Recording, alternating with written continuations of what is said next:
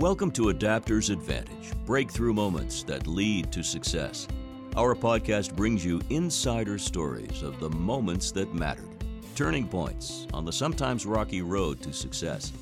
Here's your host, Mark Magnacca, President and co founder of Allego, the workforce training and readiness platform built for distributed teams. Hi, I'm Mark Magnacca, and I want to welcome you to the next episode of the Adapters Advantage podcast.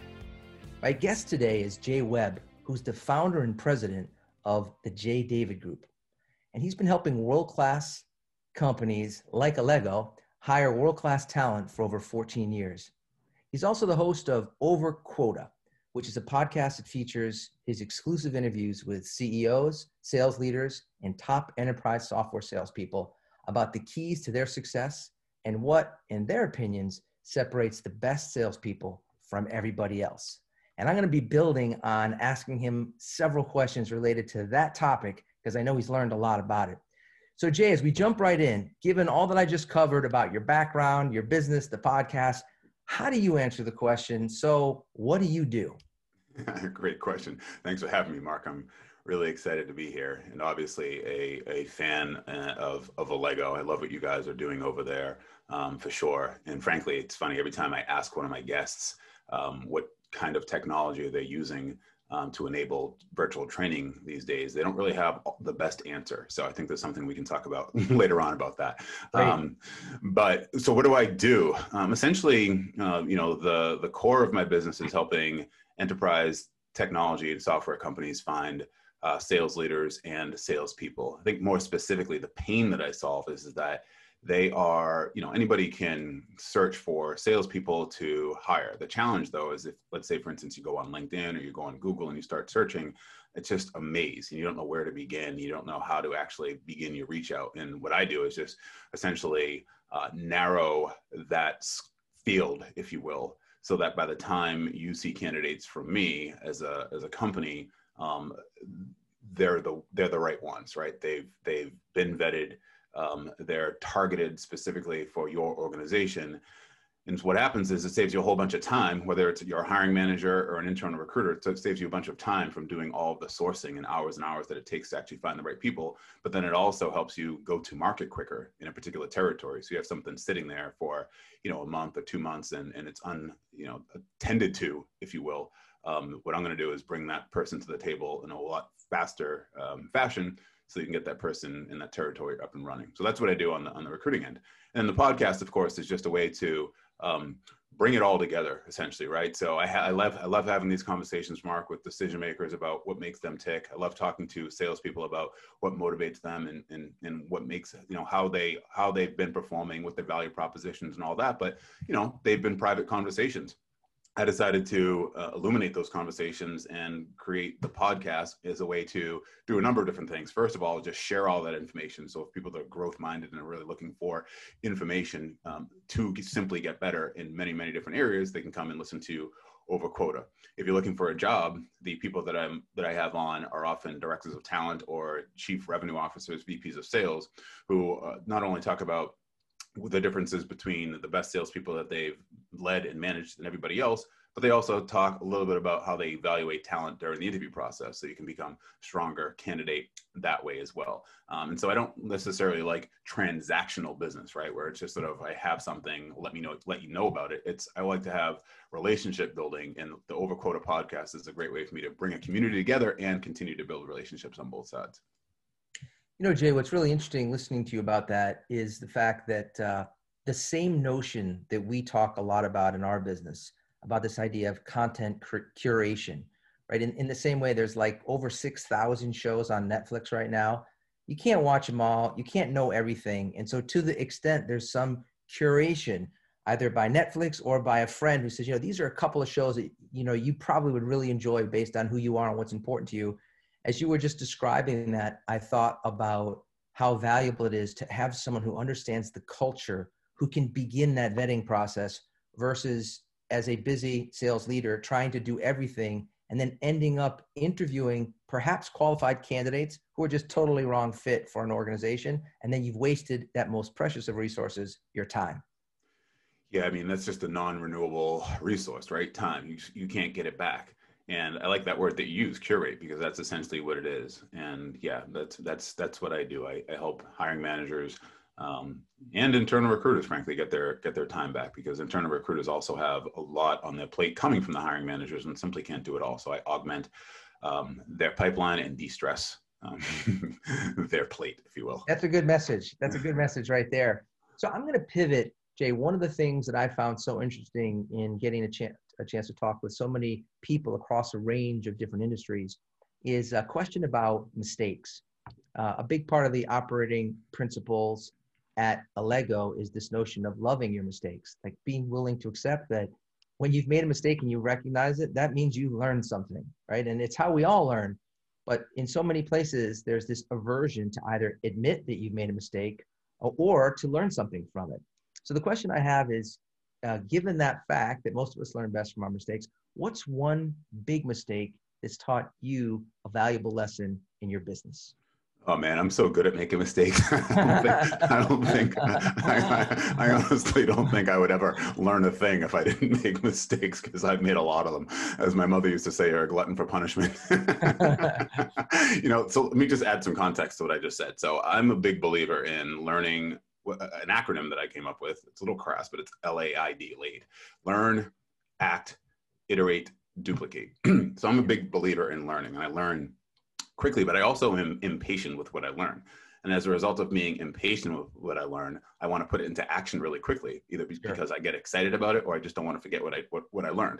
And I also challenge myself constantly because I'm like, you're just going to sit here and take this information. You're actually going to use it in some way, right? So I have to get to that action part very fast. And as a result of getting to that action part, I end up making a lot of mistakes. Um, I think the overarching mistake that I've made um, time and time again throughout my career, I'm actually fighting the urge right now, just even as in my own little business, is um, to take on to, to, to take on too many uh, projects at once. And when I say projects, I don't even necessarily mean too many uh, companies that say, "Hey, we want you to recruit for us," but I mean um, like the, right. So the podcast is an example, right? Sure.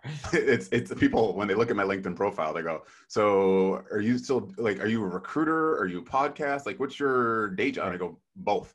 Like, like, right. like I, I, do both. I actually had a, a competitor reach out to me to advertise on the the podcast and said, um, you know, I'm not sure. He's like, are you still recruiting or like, or I'd love for you to be a, I'd love to, you know, advertise on your podcast. I think it's great. And like, uh, actually, no, I'm, I'm doing that too. Right.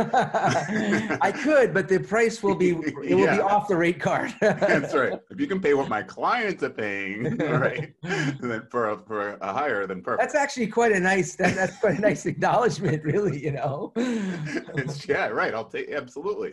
But the over quota and the J David group work seamlessly, right? They they come together nicely. but I tried to, frankly, create a, an email marketing tool. Not tried, actually, literally did. I invested a lot of money into it, like thousands of dollars um, over th- over a three year period of time. I spent hours and hours and hours working on that while I was building the J David Group and, and, and continuing to continuing to recruit.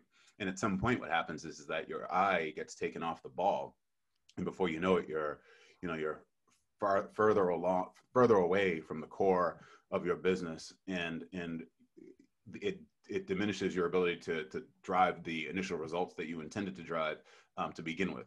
So you know i think time and time again because i'm just curious but i'm also ambitious. When i say ambitious i don't mean ambitious in the sense of you know i want to conquer the world but meaning that we, we talked about time and how it's a non-renewable resource. It's like i feel like i want to try to squeeze as much as i possibly can in to right. every moment of every day, right? And that goes to meetings as well, where it's like you're running right up against the next one just because you wanted to do something right before that one. And it's so it's that's the thing I think that uh, you know if, if you if I look at my career, what was what are the biggest mistake? That's the overarching one. There are a lot of specific ones, but that's the big mindset one that I have to shift.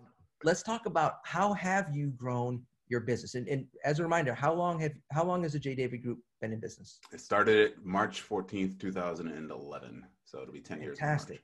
Yeah. That's fantastic. So, I mean, I don't have to tell you, you've already made the five year milestone, right? You're coming up to the 10 year milestone, which literally puts you in, in the top 10% of all businesses because 90% tragically don't survive for 10 years.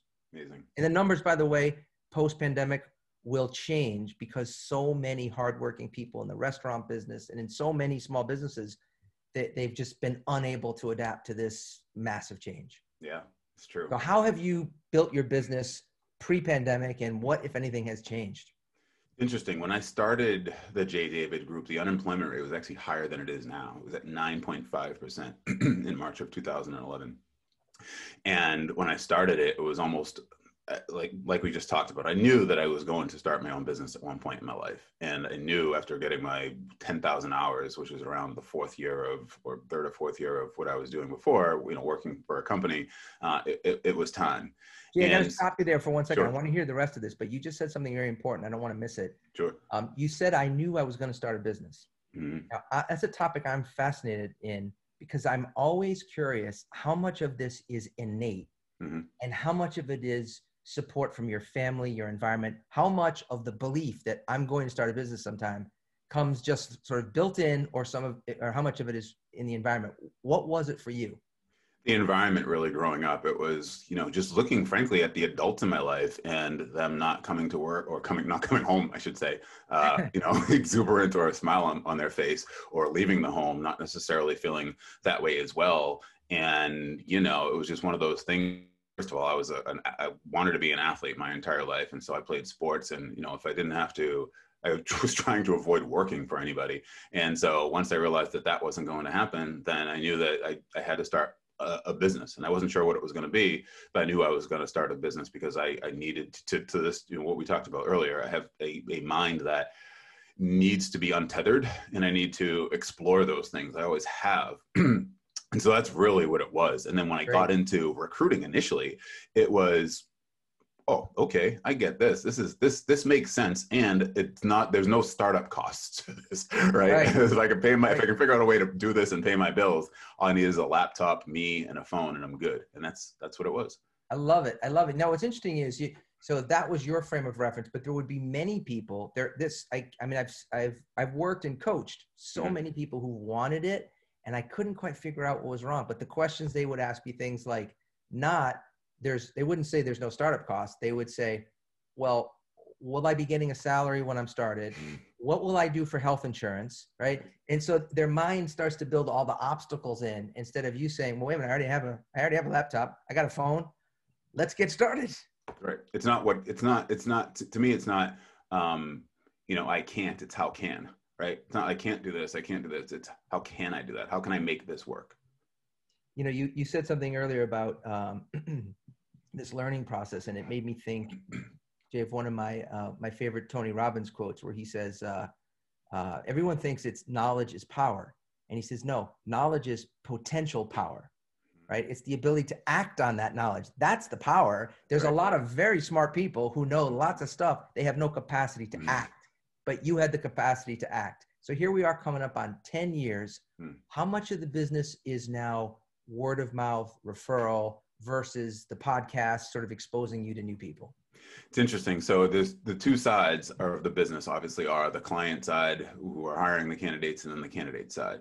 So on the candidate side, it's interesting because it's it's one of those things where uh, you, you, I cannot replenish the best candidate, right? So you guys, for instance, are making an offer to one of my candidates. Um, once that candidate is hired by Allego, I can't right. go out and get the same candidate, right? I can't, I can't go. It's a non-renewable resource. It's a, right, exactly right. Time's non-renewable. The candidate's a non-renewable, right? They, you just can't you can't get more of them. So ha- as a result, what happens is is that yes, candidates will refer people to me, but I can't, that certainly can't be my lifeblood because most of the time referrals from candidates are often uh, where they're helping a friend who needs a job right. rather than helping a recruiter who needs a placement, if you will, right? right. So the so the motivations aren't necessarily aligned, and you normally what I'll get on that side are just you know candidates that are nice and you know they're good people, and I'm sure they've done well in their own right. But oftentimes I can't necessarily find a seat for them, which is another reason why I do the podcast, by the way, because 95% of the time I'm telling people no, but it's a good way to sort of move people over to the podcast and say, hey, you know, if you want to learn more about, you know, getting better at being a candidate or what else, what else is out there, you should listen to the podcast and listen to episode, you know, 35. They're not my client, but they are hiring, something like that, right? And Jay, you know what's so great about that? Yeah. tell me if this is your experience. Mhm. Only a very small percentage will actually do that. Follow up with you and say, I listened to it. Now that I've heard that, that's the kind of company I'd like to learn more about. A That- very that small percentage. Yes, there's no question. There's no question. It's probably less than 1%, Yeah. um, to, to, to be frank, right? Uh, and by the way, it goes to the point that you were saying earlier about action, right? It's like you got the info, you got the, the, the knowledge, right? But it's really, and knowledge is powerful. But if you don't, and there it is, the knowledge. I'm curating it for you on the Right. podcast. Go, and I'm telling you, here it is. Here's the link Yeah. specifically to this episode, right? So it's yeah, so people have to so have to act on it. So to to round out that answer, basically what happens is is on the candidate side, I need to um, really do direct targeting. So I spend my life pretty much on LinkedIn uh, Recruiter and constantly build out talent pools and searches and build pipeline constantly. And then I figured out just even through that whole email thing that I was telling you about, because that's part of a passion of mine The template piece. Yeah. yeah and figuring out what what works right? In other words i test a lot of emails and try to optimize i'm a geek about this but optimize subject lines optimize um, um, the opener optimize the body the call to action like optimize everything and get it to the point where you know i end up getting these high response rates. Um, and and really that's that's that's what i that's what i do. That's that's how i, I do it. So referral side on the client side and then obviously um, you know direct marketing so to speak on the on the candidate side in your experience, how often is a candidate demonstrating emotional intelligence uh, a differentiator between the very best people as sales talent and, and let's call it the, the average salesperson? Yeah, there's no question. It's um, always. I mean, you, I mean, frankly, if you have if you have candidates that are showing emotional intelligence, what I mean by that is is that they are um, curious, they're um, they're prepared, they're um, they're intellectually engaging. I'll say right by intellectually engaging, I mean when you when you, when you sit there and you listen to them tell their story or their experience. Um, you, you you you you come to the when you come to the meeting with a certain perception of the candidate and you're only talking to the candidate uh, hopefully because you really like their profile and then it elevates from there that usually means that there's uh, they're intellectually engaging right? They're interesting. They're doing things slightly differently than than, than other folks. And and so when it comes to that why that relates to you know emotional intelligence is because they tend to have a level of self-awareness that shines through as a result of how they're telling the story and how and, and how they've um, you know gone through their experience and the decisions that they've made. Um, so that's the other thing too is, is that really being self-aware understanding when they shouldn't talk too much when they should emote when they should do certain things when they should ask qualifying questions when they should should when they should um, you know match and mirror like those types of things i think um, when they have good follow-up right? I think that's good emotional intelligence as well especially when they have when you give them bad news right? Like how in you know what what are they what how are they responding um, to to um, to crit- to criticism or critique? Um, you know how how coachable are they right? All those things really fall into um, the emotional intelligence because people who are um, let's say mm, overly emotional they are they are they have no room for being self-aware um, and as a result of being not of not being self-aware um, they do certain things that aren't necessarily uh, in line with with helping themselves right? They they don't listen to advice. Um, you know they overtalk. um, they get defensive. You know those types of things that um, so yeah clearly the people that have good strong emotional intelligence are the ones that went out and the other thing too by the way is, is that it just goes back to you know you, talk about preparedness but it also goes back to intellectual curiosity right? Like i'm I- when i have a new client when i know that i'm about to speak with a new company or new client i'm looking at their company as if i'm going to interview right? In other words like and, and, but i think more so not even necessarily because i feel it's necessary but i legitimately get really interested in what their value proposition is and try to figure out what their go-to market is and then look at their salespeople and figure out okay who are these people and where do they come from? And just everything about it to me is interesting which is why i think this is a great job to have. But uh, and then people that don't do that speaking of jobs are they just kind of interviewing for a job or is it really something strategic that fits into their trajectory of their career right? Like this Right. really matters for a particular reason. And then why does it matter for that reason right? And i don't know i think people just for the most part end up missing that Well, my observation is that some of, not all, but some of, I'll call it just um, the bravado of being in a city like Boston where there was so many things happening with so many companies and so much money flowing like sort of this mindset of like to your earlier point hey look i'm busy you, you know this is the way it rolls. I think the pandemic has sort of shaken that thing up a little bit and said actually think things are kind of coming a little bit more back in balance. Like you got to be willing to play ball if you want to be in this game so that leads me to the question um, as relates to sales managers and the question is what's the biggest frustration you've noticed for sales managers trying to hire salespeople remotely interesting I actually don't think that the frustration necessarily is coming from the sales managers necessarily in the whole recruiting process. I think it's a lot about the uh, it's the frustration and I'd say a little bit of trepidation comes from the candidate side. In other words, because I've, I've talked to several candidates during this whole pandemic where they're having Zoom meetings and it's um, they don't have the soft sort of walk back to to the door or back to the parking lot where it's a little bit more lighthearted, ah, right? In, in other words, yeah. it's just a button that they click at the end of the meeting. you know, so, so, so in other words, it sort of ends, and there's not that yeah. sense that sometimes when someone's walking you back out to the lobby, yep.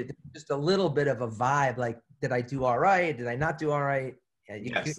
you, the screen goes black, and you're like left hanging that's it you know and i've heard that from from several candidates. So i think it hurts the candidate experience a little bit. I think from a um, from a, a, hiring perspective it's one of those things where you know if you look at it from just evaluating talent there are certain other cues now that you're looking for right? It's not necessarily about are their shoes shined let's just say or you know how neat do they look as, as they as they walk through the door but it can also be about you know their own preparedness and decision making when it comes to how do they show up for the zoom meeting? Like what what's right. the background?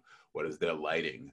Right. um, you know do they are, are there notifications that are going off during all this? Like how much did they actually think about what it was that they were doing before they before they showed up to this meeting right? Did they close up did they close other applications on their on their device so that the bandwidth is strong, right? Like just those types of things, right? And then not, and let's just set aside the whole family thing because that that's in and of itself something that you necessarily can't always control depending on the dynamic of, sure. you know, whether you live in an apartment, a big house, how many kids you have, the whole nine yards, right? Age, all that stuff. Okay, forget about all that, but just in terms of the things that you literally can control. Um, I think so that hiring managers can look at things through that paradigm and, and make certain determinations and evaluations that they may not um, have made before. And I think the other thing too, I guess, with when it comes to hiring and maybe a little bit of a hurdle, you know, on conversely, when it comes to walking a candidate to the doors, is that you know when I used to go meet people in person, uh, specifically new companies, you know, and I'll use Allego as an example too as well. A few years ago, you know, met with George and Erica and, and several, several other folks, and you know, we walked around the office, and I was able sure. to experience it. And, a, and, it definitely is, especially when you have a beautiful office the way you guys have, um, and some of the other clients with great locations and the whole nine yards. It's just it's a different thing that you're able to again build a bonding and rapport with a candidate that's not necessarily there, obviously over Zoom. And and that leads me to the question that I know there's no money back guarantee per se in the in the recruiting business but i think everybody's had this where you've got a person they're just super on it. Uh, they're great in the interview. They have all the right answers. Their pedigree background everything. It's like this person should be a total hit. And then they get into the culture and you realize it's a complete miss. Person should it's a wrong fit. Nobody caught it. And now it's 60 days later and you and either mutually or at least one side is realizing this is a mistake what do you do in that kind of situation? Yeah, it's interesting. It's so it is. It's difficult, right? Because they've clearly, you know, interviewed well, and then they show up, and you know, it's a it's a completely it's a completely different thing. Um, I think there's really a, a couple of things that come to mind. First thing is back channel. You know, as much as reasonable you know um, because you know and with linkedin obviously it's it's a great way. I mean that's frankly how i get introductions and those types of things. And i think that you know rather than just outwardly asking for references just find out where did they work most recently or the time before that and start you know do your due diligence and fish around because you're going to get a different perspective um, than you would if they were to just share specific references with you. That's number one that's a that's a great one for you know for anyone listening. That whole notion of picking up the phone and not just email or you know to be able to talk to someone voice to voice and be able yep. to hear from them because you can often communicate or hear a lot in someone's tone that that they might not even want to put in an email. That's right. Yeah, this, that, absolutely, absolutely. And then you know there there are other tools, um, assessments uh, to a certain extent, right? Because you can get a, a different perspective on them. It doesn't necessarily mean that the assessment will rule them in or rule them out, but at least help you um, onboard them appropriately and coach them in a way where if there are some weaknesses that were um, you know exposed or amplified on the assessment that maybe either they fortified some of the concerns that you may have had um, or maybe um, you know allayed any concerns that you had and you don't necessarily need to, to spend as much time on something as as you may have thought and the other thing too is as i just alluded to which is onboarding right i think that um, because we never really know what we're getting, right? Everybody, as I was watching Chris Rock the other day, or something, he was, he was on an interview, I think, with think it was Howard Stern actually, and he said something like, you know, we don't show up, like we, like ourselves don't show up. Our, our representatives show up. Like we send our representatives. We, we Jay Webb does not show up to the interview. It's Jay Webb representative that shows up, and it's the best version of right, of, right. of, Jay Webb, right? I mean, that's right. exactly that's essentially what it is, right? So, but to so to the extent that that's true, then I think from a, a company's perspective, it's on the company to have a structured onboarding process, especially now during you know everybody virtual and the whole nine yards, right? It's imperative for the company to have a structured and consistent onboarding process that will kind of like when you onboard a new uh, um, customer to uh, your software platform, right? Because you, you you want to increase the level of success. If you don't onboard a, a new customer successfully, the level of success is going to diminish. Um, you're going to increase the likelihood of churn. And I don't think that's any different with candidates. It's the same thing right? So are you doing that in a way that's going to indoctrinate them into your organization right? Get them to your point about you can't sell something if you don't believe in it. You know get them to really um, believe and and be interested full-heartedly in, in what they're selling. Um, get them uh, to connect with their teammates um, you know their their their management but also cross functionally like how do you do all that? And of course in the pandemic it's more challenging um, but there you know clearly are ways to, to, do it. So i would say that that's what it is. It's back channel referencing um, i believe it's onboarding and uh, and then you know making sure that you know if you have access to an assessment test that can certainly help.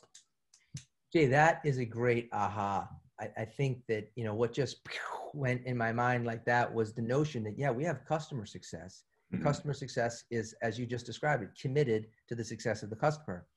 And and in terms of the mindset, you know, when you call someone a hiring manager, that's that's actually very different than the mindset of an onboarding success manager. Right. Right. And I can tell you that at Allego, one of the things that we've done that we've now shared with many of our, our clients who have also adopted it hmm. is organizing content through the onboarding process in, in three distinct buckets. So we have one called company essentials. So imagine you join a company and literally over the course of maybe 10 or 12 short videos, you have a message from the CEO welcoming you. You've got messages from other leaders in the company welcome you and telling you a little bit more about what these different groups do. So right off the bat, there's sort of the sense of, okay, if I interact with these people, uh, they're not going to bite, and you know, I, I, I kind of know who they are now. So that's that's the first piece. Then we have a section called industry essentials. So we have you know young EDRs who um, they, they may not even know what the, the acronym SaaS or software as a service is. So we don't take anything for granted. We sort of, you know, a brief history. Where did this come from? What was it called before? What does it mean? And and and then you know, who are some of our um, biggest customers and, and who are some of our competitors? So in short order, they have a basic framework about the industry. And then the last piece, of course, is sales essentials, curated by George and Erica and, and Chester in our case, organized very clearly for the sales organization to know this is the framework that we use from Sandler, and this is the, the this, these are sort of the key ideas that you need to know to be fluent. And we're finding that especially in the pandemic, getting people up to speed and having them be able to go through this process and quite frankly know that they've gone through the process because there's certain little check-ins along the way where okay now it's your time your turn to uh, demonstrate how you describe the elevator speech as it were for Allego and sort of seeing all these things really help to indicate pretty early on is this person on track or not right Yeah, absolutely. And that piece, by the way, that I always um, that I love about what, what you guys offer is um, like um, this. My daughter is in second grade, and she uses Lexia Learning and um, Symphony Math, and it's one of those things where um, the teacher isn't with her, obviously, especially now, of course, but in the normal times, they're not can't be with her um, when she comes home. So the teachers will um, have her go through Lexia Learning and Symphony Math, and it levels her up to certain levels where she has a high. The teacher knows that you know, not anecdotally, Jada, did you understand the reading or the math? It's like right. you know, it's it's it's it's um, it's, it's the data driven, frankly, to say yes, she understood understood this, which is why she's moving up to the next level. So same thing, you know, if somebody's onboarding in a sales process and you know they're going out to you know maybe do their first demo or something like that, or, or hold their first meeting or whatever, and there are you know ten things that they need to know about their customer, about their project, or about whatever it might be, and it's like okay, let me give you this this is to make sure that you're prepared um, for it. And if you're not, no worries. Let's talk about some of the let's talk about some of the things that you need to, to fortify before we have that meeting. Um, and so yeah, that to me is really important because I think you know. And by the way, even before this whole you know, let's say in the old days in 2019 and before right when you know you had a remote salesperson in Idaho or something like that, right? They still felt disconnected, right? There were still a lot of disconnected salespeople and disengaged, yeah. risking anyways, disengaged salespeople beforehand. And so, you know, all that, well, it, it was important then. It's obviously more important now, just that's because it's at scale, because it's not just one random person in Idaho, it's everybody. Um, and it's going to be more important. It's going to be important after we get back to whatever that, that normal is. Um, so yeah, I think onboarding is huge.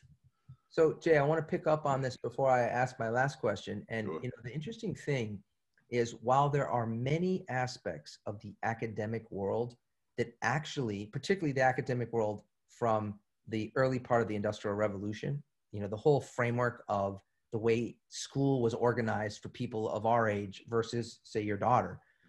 Um, what I find most remarkable is that there is some elements of the academic model that still make a lot of sense. And one of those elements is the notion of quizzing and passing a test. And the interesting thing that people don't realize, especially, you know, when people say, oh, I'm not good at tests, okay, there's got to be some method for you to validate, not just for me, but you have to validate for yourself. Mm-hmm. You actually know what you're talking about. Mm-hmm. And there's a tremendous confidence that comes when you actually know. And so, you know, you think about an example you just described with your daughter to know that she demonstrated two plus two is four. Okay, so now she's ready for the next thing mm-hmm. versus realizing, no, she didn't get that. We got to revisit it before we move on.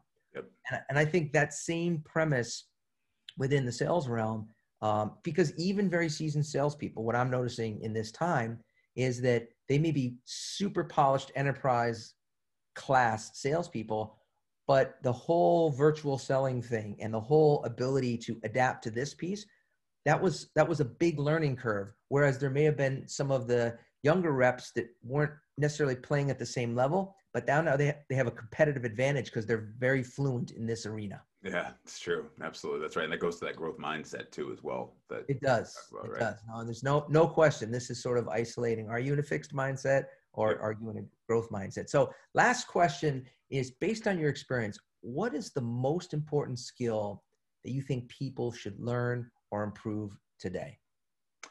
Uh, a couple things. I think video presence, video presentation. I think for obvious for what we just talked about in terms of whether it's interviewing or presenting. You know, just making sure that you know you show up to the to the to the camera and to the video um, ready to go and and and in control. Um, I think social selling uh, is really important. I think for individual contributors to know, you know, you talk about again, um, sort of adapting, right? The adapted adapt adapter's advantage, and and and having that growth mindset. And it's about okay, well, learning, you know, where are my customers, and you know, if they're not on LinkedIn, where are they? Are they on Twitter? I found somebody on GitHub the other day, right? Um, so you know, how do you engage and bring more people in onto your pipeline. So I, would say communication, social skills, um, and showing up for social selling, and then really just showing up for um, the video presentations in a way that um, inspires confidence and competence. Well, Jay, the interesting thing related to the third point you just made there about communication is when we first started Allego, um, so this back in 2013, there were many people who who said at, at that time, Um, I'm not good on camera. I don't like the way I sound on camera. I don't like the way I look on, on camera. Mm. And, I, and I would have to remind them that that's totally normal. And I think in the same way for those emotionally intelligent salespeople that you've described, to have their manager be able to show them a, a, a short video of themselves and, and be able to quickly point out, look, this is where you're, this is where it's working. This is where it's not. And this is what I'd recommend that you do to try it differently. Mm-hmm. Now go ahead and do it. And then let me give you some feedback so that you can go do this with a prospect or customer. That feedback loop is ultimately the way to learn and ultimately the way to be great in this new world of virtual selling.